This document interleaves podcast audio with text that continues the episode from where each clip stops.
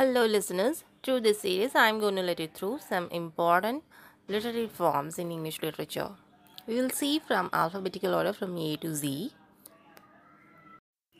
Allegory Allegory is a narrative wherein abstractions are made concrete for the purpose of effectively communicating a moral. It is called an extended metaphor in which character, actions, and sceneries are symbolic. John Bunyan's The Pilgrim's Progress is the greatest allegory in the English literature.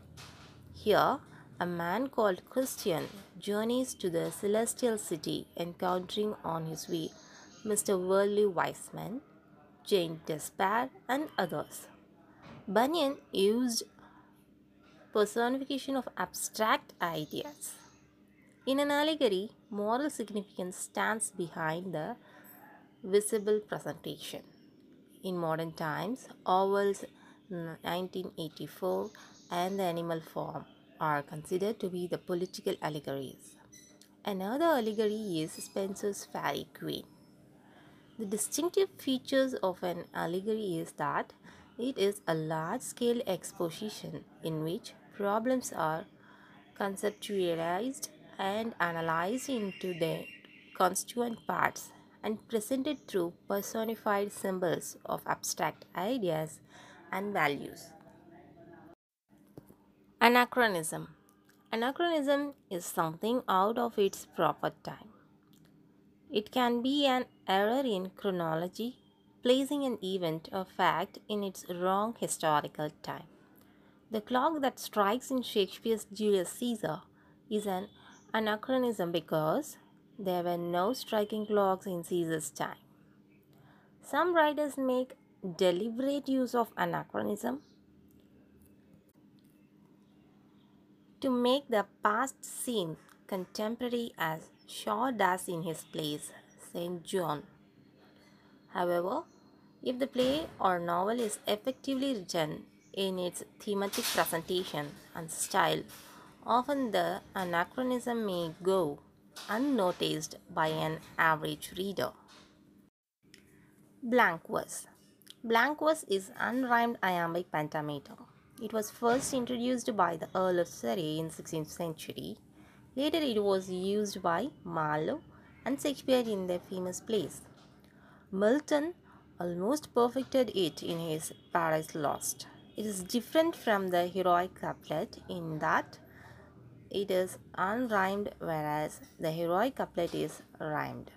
Since the Elizabethan time, it has been most popular with poets.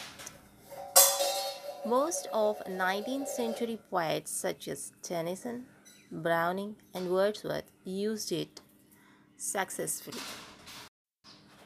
Comedy of Humors Comedy of Humors is a type of comedy made popular by Ben Jonson. In this type of comedy, characters present types. Jonson adapted the medieval theory of humor as the basis of characters. It was thought that a man's character and behavior were controlled by four humors blood, phlegm, yellow bile, and black bile. Preponderance of any one humor produces a distorted personality. Comedy of humor exploits this theory and presents characters with abnormal tendencies. In Jonson's plays like Everyone in His Humor, Volpone, and The Alchemist, such characters are presented. They suffer from avarice, jealousy, pride, and similar vices. Johnson hurls them up to ridicule. Comedy of manner. The term comedy of manner refers to the comedy in the period of Restoration between 1660 and 1700. These plays dealt with the affair of the upper class as we find in the plays of Congreve and Wycherley. Comedies of manner were witty and graceful, and the central theme was love and intrigue. They explored a, a world where values were bound up with appearances and truth was identified as glib talk. They abound in wit, irony, repartee, and clever talk, sometimes bordering on the upcurrents. The object of satire and wit in these plays was usually love or marriage. However, comedy of manner was not merely flippant but was a forceful comment on man's selfishness and pleasure loving nature. William Congreve's The Way of the World is the best play in this genre. Comic relief the term comic relief refers to the presence of humorous scene, incident, or remark in the midst of a serious or tragic situation in a play or a novel. The playwright or the novelist introduces it deliberately to relieve the high emotional tension. It also highlights the seriousness of the situation or action by contrast. Thus, comic relief enhances the tragic implications of the story. It allows the audience or readers to relax for a moment and then follow the subsequent events. Shakespeare uses the comic relief in a mastery fashion in most of his plays. The drunken porter in Macbeth provides comic relief. The fool in King Lear is another example. The ironic and witty remark of the fool in climatic situations in the play relieve the tragic tension and restore normality for the moment. Tragedy is dissipated through laughter. The rustic characters in the novels of Thomas Hardy and George Eliot also provides comic relief. Didacticism Didacticism means intention to teach or instruct. Literature that intends to instruct the readers and to improve his morals is termed didactic literature. Modern critics disapproved didacticism in literature. In ancient Greece, the work of Hesiod has the purpose of educating people in the arts of life. In Latin, the greatest didactic poet was Lucretius, who tried to teach Epicurean philosophy through his poetical writings. In English, didactic poetry began as religious poetry in the 16th century writing of Thomas Tusser. Even in the writings of Pope and Gray, there is a didactic flavor. Other poets of the 18th century who wrote didactic poetry were Cowper, Pollock, and Grainger. However, the greatest didactic poem of the 19th century was Wordsworth's Excursion. It is the purpose of the author that determines whether a work is didactic or not. Among the modern works, Upton Sinclair's novel The Jungle is considered to be didactic. Dramatic irony Dramatic irony is a device in which a contrast is implied. The contrast is between what a character think or say and the true state of affairs. In dramatic irony arises from what a character say it is verbal irony if out of what it's done it is irony of situation. Shakespeare uses disguises as a fruitful source of verbal irony in As You Like It and Twelfth Night. Duncan in Shakespeare's Macbeth speaks of the pleasure he get in visiting Macbeth's castle. This is irony of situation because Duncan would be soon murdered in the same castle. The interlude of T.S. Eliot murder in the cathedral, Becket tells the congregation that he will never preach there again, and within a short time there were maybe another martyr. This is powerful dramatic irony because soon Becket himself would become a martyr. Modern absurd play provides several instances of irony as when the two tramps in Samuel Beckett's Waiting for Godot find that the rope they had with them did not have sufficient length to commit suicide. Epic simile an epic simile is an extended and elaborate form of simile in which a subject is compared to something at which a length and details that it is momentarily lost sight of. Milton uses several epic similes in Paradise Lost. Such similes enhances the grandeur of the epic style. In Milton, some similes are drawn from classic lore and some from contemporary life. There are similes drawn from nature also. One example is Milton's comparison of Satan with a whale in the first book of Paradise Lost. The string of a proper noun required for these simile imparts much music to these lines. Similarly, Milton compares the entry of Satan into paradise with the entry of a wolf into the sheepfold or a thief into a rich man's house. Epic similes such as are the product of the poet's upstanding scholarship of flight and imagination. Matthew Arnold also uses a few epic similes in his epic poem Sohrab and Rustum. Extension and surprise. There are two methods of constructing a plot in a play. The first method is to take the audience into confidence and disclose all relevant facts that at the beginning and at once and accept for the subsequent developments. The second method is to hold back a few facts for some times and then to spring a surprise to the audience. The first case, the interest depends on anticipation, and in the second case, on suspense.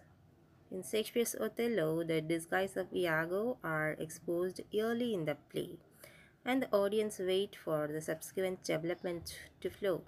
But in The Winter's Tale, he resorts the concealment and surprise in the supposed death of Hermione and her final frustration. One cannot decisively say which is the better method. However, it is felt that the interest of the reader or the spectator is never less keen even if he is given some preliminary knowledge about the evolution of event at the very beginning of the play.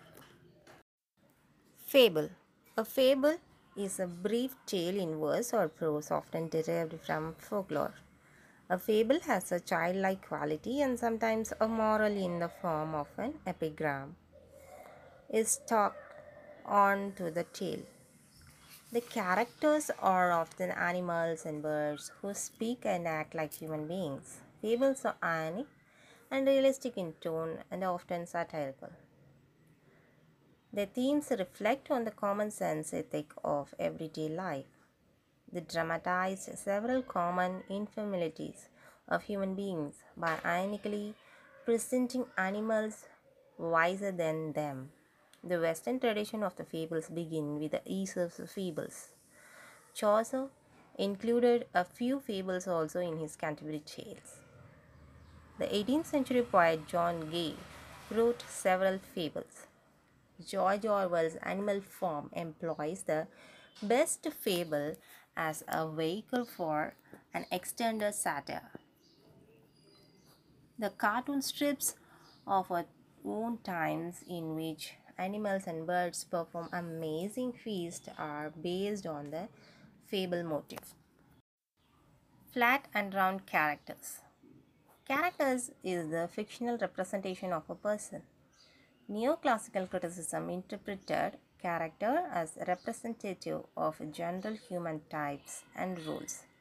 But today, character is a shifting concept because in modern fiction it is determined by context. E.M. Forster classified characters as flat and round. A flat character is centered around a single idea or quality and lack complexity, such as character is delightful in a comedy and dull in a tragedy. Micawber in Charles Dickens' novel David Copperfield is an example of a flat character. A round character is complex and is centered around a skillful organization of several traits and qualities. They are detailed figures in with their own motives and capacity for distinctive speech and action. While flat characters move on the circumferences of the story, the round characters are at its center. Ahab in Moby Dick and Heathcliff in Wuthering Heights are round characters, while most of the characters in Restoration drama are flat. In the plays of Shakespeare, most of the characters are round. Free verse. Free verse or vers libre is poetry without regular meter or line length. It is usually unrhymed but rhythmical. It depends on variations of rhythm, balancing phrasing, parallel grammatical structures, and repetition.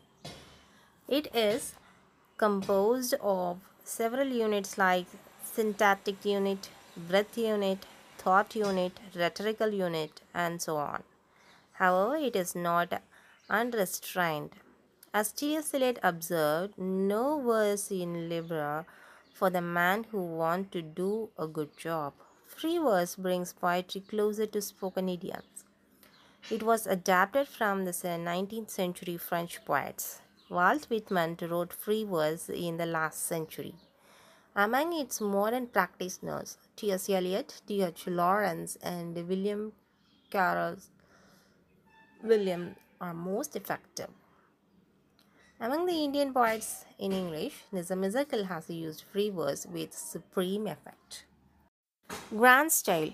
When Arnold said that Milton is a master of grand style, he meant there is sublime thought and sublime expression in his poetry. The main attribute of the grand style is the perfection of expression that translates the subject and transports the reader a sublime experience. In Milton's, the grand style exists in all his works, especially in Paradise Lost. Milton affects the grand style through several devices like the use of classical and literary allusions, employment of Latin and Greek constructions, and use of heroic similes. Other devices are repetition of words, arrangement of adjectives, rhetorical questions, and alliteration. Milton's mastery use of blank verse and the melody of his lines also contribute to the grand style. The main characteristic of the grand style are imagination in the high degree, seriousness and restraint, aptness of expression, and loftiness of tone. As Arnold observes, the grand style arises when a noble nature, poetically gifted, treat with simplicity or with severity of serious subject. So, the grand style is found only in the works of the masters like Milton or Shakespeare. Heroic couplet. The heroic couplet is a rhyming couplet of iambic pentameter containing a complete thought. It is called heroic because it was usually used for writing epic verse in English celebrating heroic exploits. It was first introduced by Chaucer. Later, it was used by 17th and 18th century poets. In the hands of Pope and Dryden, the heroic couplet became most disciplined and effective. Pope used it most correctly with a pause at the end of every line and completion of sense at the end of every couplet. Dryden's Absalom and Achitophel and Macbeth and Pope's The Rape of the Lock and an epistle to Dr. Arbuthnot show the most effective use of the heroic couplet. Pope's model was used by Prior and Gray. Johnson and Goldsmith also used the heroic couplet. Even uh, burlesque like Butler's Hudibras was written in the heroic couplet. In 19th century, romantic poets like Byron, Shelley, and Keats made use of this form with mirror changes in its structure. However, Browning, Swinburne, and William Morris stuck to the original form whenever they rarely used it. Metaphor. A metaphor is termed as an implied or compressed simile. A metaphor ascribes to some action or thing a properly with it cannot literally possess in the context. The meaning of a metaphor is not derived from the meaning of the word in it. My heart leaps, and in life's journey are metaphors, but the meaning are more than and different from what the word means. There are different types of metaphors mixed metaphor, submerged metaphor, and dead metaphor. When Donne writes, This is my place, last scene, about the last part of his life, play is a metaphor for life. Some other examples are He is a pillar of the state. She has entered eternal sleep. Metaphors are used more oftenly in poetry than in prose. They enhance the emotional effect of poetry. In prose, they are used to give rhetorical effect. Nemesis. Nemesis is the Greek goddesses of retributive justice. In literature, it refers to the retribution or punishment evil character receive at the end. It is usually applied to tragedy. It can be roughly identified as fate.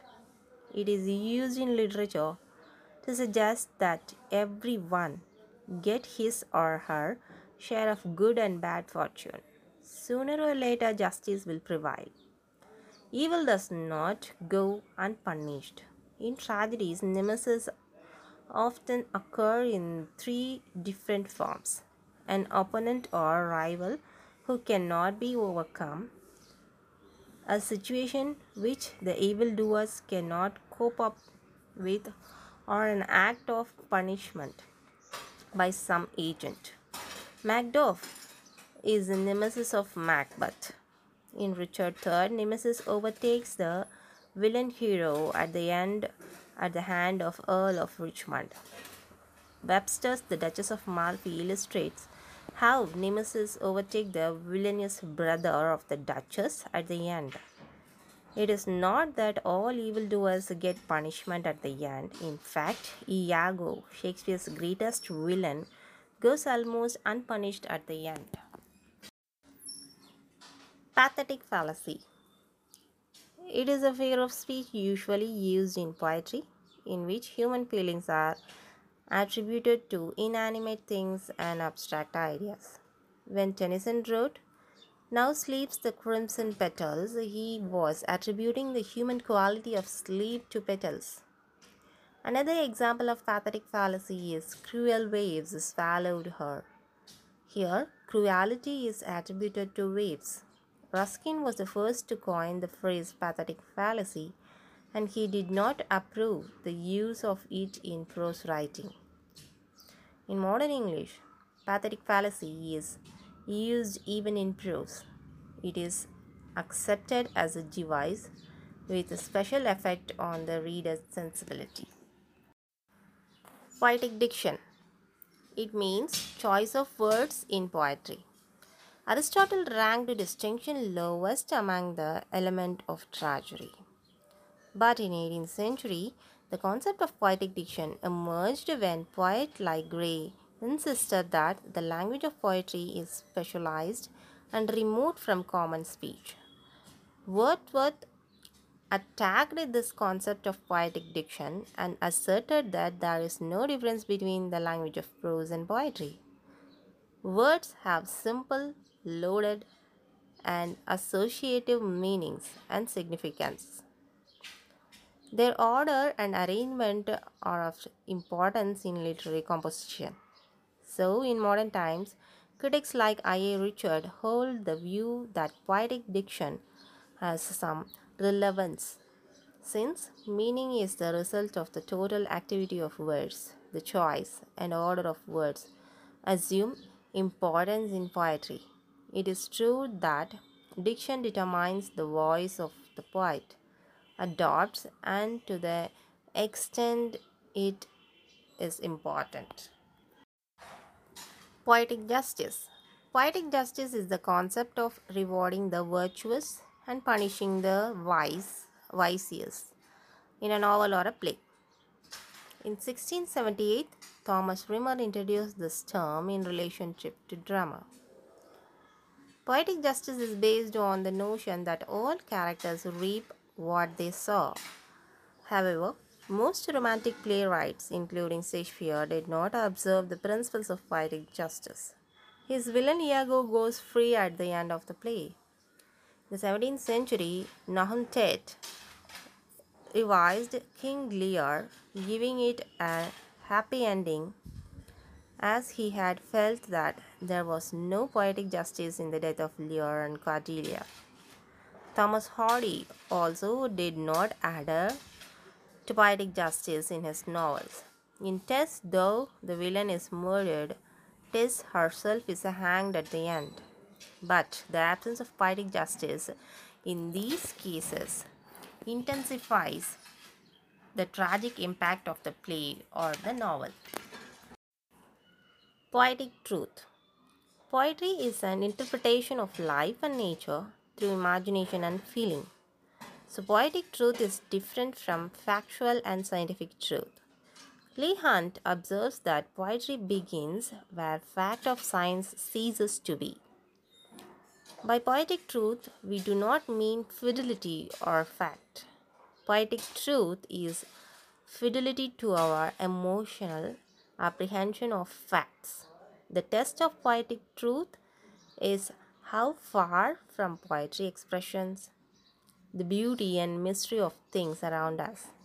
It depends on the feeling of pleasure, hope, wonder, or reverence poetry arouses in the reader.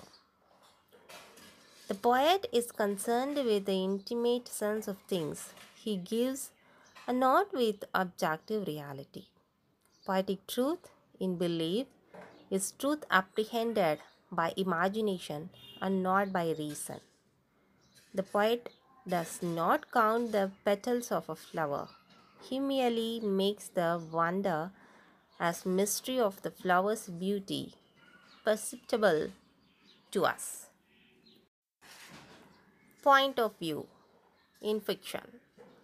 It is the position from which the story is told there are basically two the first person and the third person narratives. The first person narrative enables the writer to enter into the intimacy of his protagonist's mind and betray its most secret thoughts and experiences. But in the form, the thought and expressed experiences of other characters remains a conjure to the author. Third person narrative gives the author license to omniscience. Most novelists have adopted this method because it is more natural and it enables the author to be objective. Puritanism. It arouses in England as a protest against the inadequacy of the Reformation of the Church of England under the Queen Elizabeth. The Puritan movement was powerful in the 16th and 17th centuries and embraced not only religion but even other walks of life. In literature and art, Puritanism was a movement against the excesses of Renaissance. The word Puritan came to be applied to the person who affect extreme strictness in moral and conduct. Early Puritan opposed plays, masques, and all sort of flippant enjoyments. They called for more purification of the usage of the church. The Puritans strictly adhere to the letter and spirit of the Bible. Two great Puritan writers were Bunyan and Milton. In political in politics, Cromwell was a great Puritan. The spirit of Puritanism survived even among some of the 19th century writers. In the modern times, one can discover the influence of Puritanism even in the writing of T.S. Eliot. Renaissance Renaissance is the greatest revival of learning that began in the 14th century in Italy. It was stimulated by the study of classical literature and arts. It was marked by great development in arts, literature, science, and other fields of knowledge. The pioneer of Renaissance was Dante in literature and Giotto in painting. Later, Erasmus and Roger Bacon enlarged the Renaissance idea by their contribution to education, religion, and science. Rousseau and Victor Hugo also encouraged its growth. The main characteristics of Renaissance attitude were a curiosity and carving for adventure, an interest in the study of classic literature, art, and science, liberation of the human mind from superstitions and errors, and an abiding faith in the capability of man. Renaissance resulted in vast changes in economic, social, political, and religious life of the people of Europe. In a sense, all achievements of modern European civilization in various fields of human knowledge and activity during the last six centuries can be attributed to the Renaissance. Revenge tragedy. Revenge tragedy is a kind of tragedy in which the central theme of revenge is focused. It was popular in Elizabethan and Jacobean period. A revenge play is marked by the presence of ghosts, a deranged hero who seeks revenge and indulges in the deed of horror. Kyd's, the Spanish tragedy, was the first great revenge play. Later, Webster perfected the art of revenge play in his The White Devil and The Duchess of Malfi. Even Shakespeare made use of revenge motives in Hamlet. Two other practitioners of revenge tragedy were Tourneur Massinger. In the revenge play of a great outrage or murder is committed at the beginning. The rest of the play is occupied by the attempt to close relative or next to kin of the affected person to take revenge. The Elizabethan revenge play presented murder, horror, adultery, and suicide. Appearance of ghosts and supernatural agents was common. However, revenge tragedy generally end in a moral note. Rhyme. A rhyme can be defined as a correspondence in sound between syllable and syllable under conditions of identity in vowel and consonant sounds. For example, there is identity of vowel sound in tree and free and identity of consonant sound in seek and make. Rhyme add beauty to the musical quality of poetry. However, rhyme is not an essential accessory to poetry. By marking distinction the close of line and stanzas. Rhyme helps to emphasize rhythm in poetry. There are usually three types of rhyme used in English poetry single, double, and triple, depending on the number of syllables and rhyming points in the word rhymed. There is single rhyme in ring and sing, and double rhyme in ringing and singing. There is triple rhyme in retention and pretension. A poem may be written entirely in any one of the rhythm. Rhyme. To triple rhyme is used only rarely. Dryden and Pope used rhymed couplet, heroic couplet, whereas Milton did not insist on rhyme as he used blank verse. Rhythm in poetry. Rhythm is regularity or flow of emotions as a formal element of poetry. It is term borrowed from music.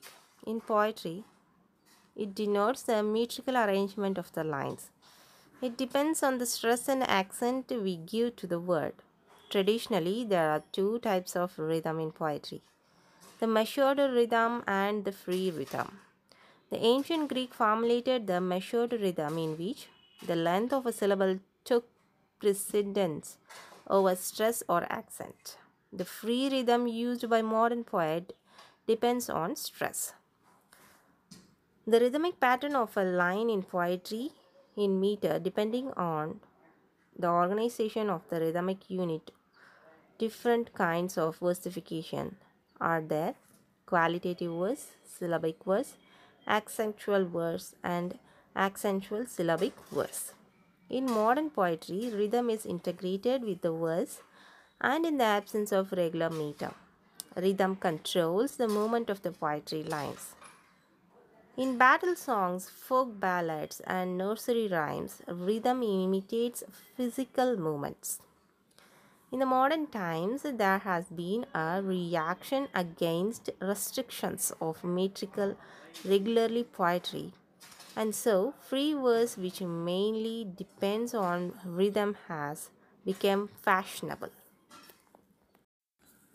Romantic comedy. It is a type of play popularized by Shakespeare. In a romantic comedy, a mirthful story is told. The central theme is love and intrigues related to love. The movement in a romantic comedy is from unhappiness and anxiety to happiness and serenity. The incident takes place in the remote, delightful, and imaginary setting as the Shakespeare's as You Like It or A Midsummer Night's Dream. A romantic comedy has a pleasingly imaginative plot, gallant characters, and witty dialogues.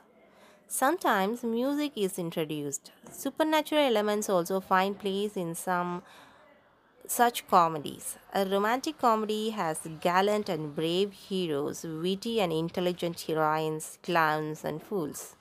The laughter in such a comedy is without malice. In Shakespeare's comedies, he smiles at human folly, and the philosophy of his laughter is tolerance.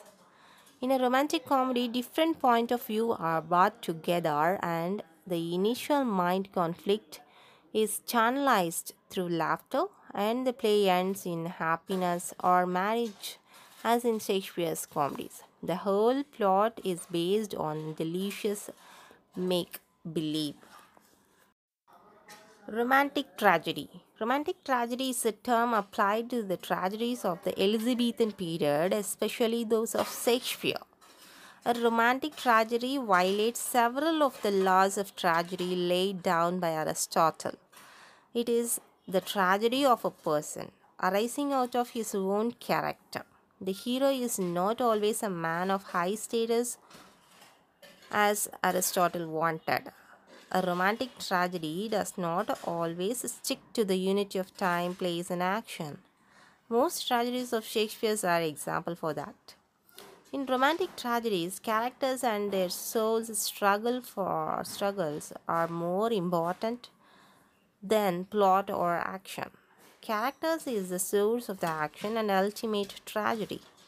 In a romantic tragedy, as exemplified in Shakespeare, the progress of the play have five stages the exposition, the conflict, the climax, the resolution or denouement, and the catastrophe. The tragic plays of Shakespeare and Marlowe show the characteristics of a large extent. Though the romantic tragedy did not bound by Aristotelian rules, its impact may be considered Aristotelian. At the end, it results in a catharsis of emotions or cleansing of emotions. The romantic tragedy leaves the spectator wiser and sadder. Simile. A simile is an explicit comparison between essentially unlike things. It is introduced by a connective such as like, as, or then, or a verb like seems. In a simile, the object or events or ideas compared must be different and the points of remembrance between they must be brought out clearly. Similes are used in poetry as well as in prose. A simile links together a complex and an external object which is familiar to the readers. A conceit is a type of a simile in which the comparison is taken to a fantastic level. When Wordsworth says, I wandered like a cloud, it is a simile. A strikingly imaginative use of the simile is seen in these Shakespearean lines. The bird sat, she sat in, like a burnished thorn, burned on the water. Spenserian stanza is a nine line stanza made famous by Spenser in his Faerie Queene and other poems. The stanza consists of two quatrain in iambic pentameter and a last line rhyming with eight lines because the interweaving rhymes the stanza is one inseparable unit. It is admirably suited for lengthy narrative. Since Spenser, several great poets have used this stanza form. Byron adopted it for his Childe Harold. Keats used it in Eve of St. Agnes and Shelley in Adonais. Trezzarima Terza rima is an Italian measure used by Dante in his Divine Comedy. It is a stanza of three lines of tercet in which the first and third li- lines rhyme together. The middle line rhymes with the first and the third line of the next tercet. ABA, BCB. It forms a running series of tercet. Shelley used this measure in his Ode to the West Wind. Other examples are Byron's Prophecy of Dante and Browning's The Statue and the Bust. Three unities. The three unities refers to the principle of a dramatic structure, the unity of action, time and place. Aristotle in his Poetics insisted only one unit of action. However, the Renaissance critics added the other two. The principle of three unities says that a play should have no subplot so that the unity of action is maintained. A play should not cover more than 24 hours and a play should not have more than one local. English romantic drama did not follow the unities always. Marlowe and Shakespeare violated the three unities with abandon. A modern play which strictly followed the three unities is Tennessee Williams, Cat on a Hot Tin Roof. Tragic flaw.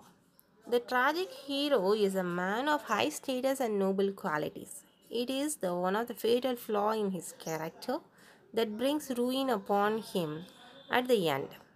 The tragic hero embarks upon a course by which his ruin is eventually assured because, in spite of all these virtues and noble qualities, he suffered from a serious error in his character, which ultimately overwhelms him.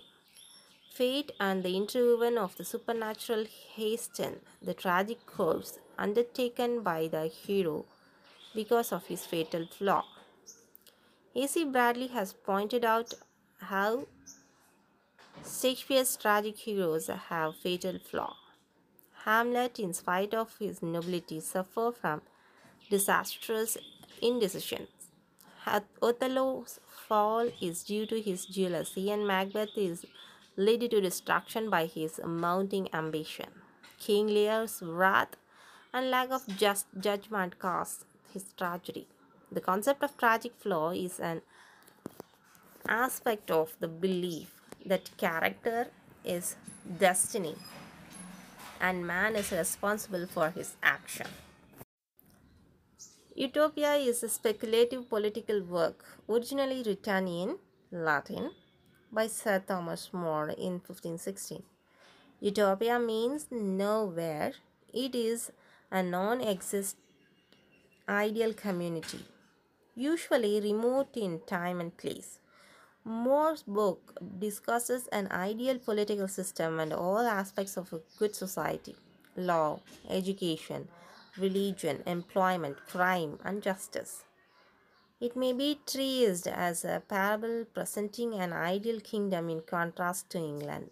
The book's appeal is vindicated by the fact that the title Utopia has become a part of English vocabulary today.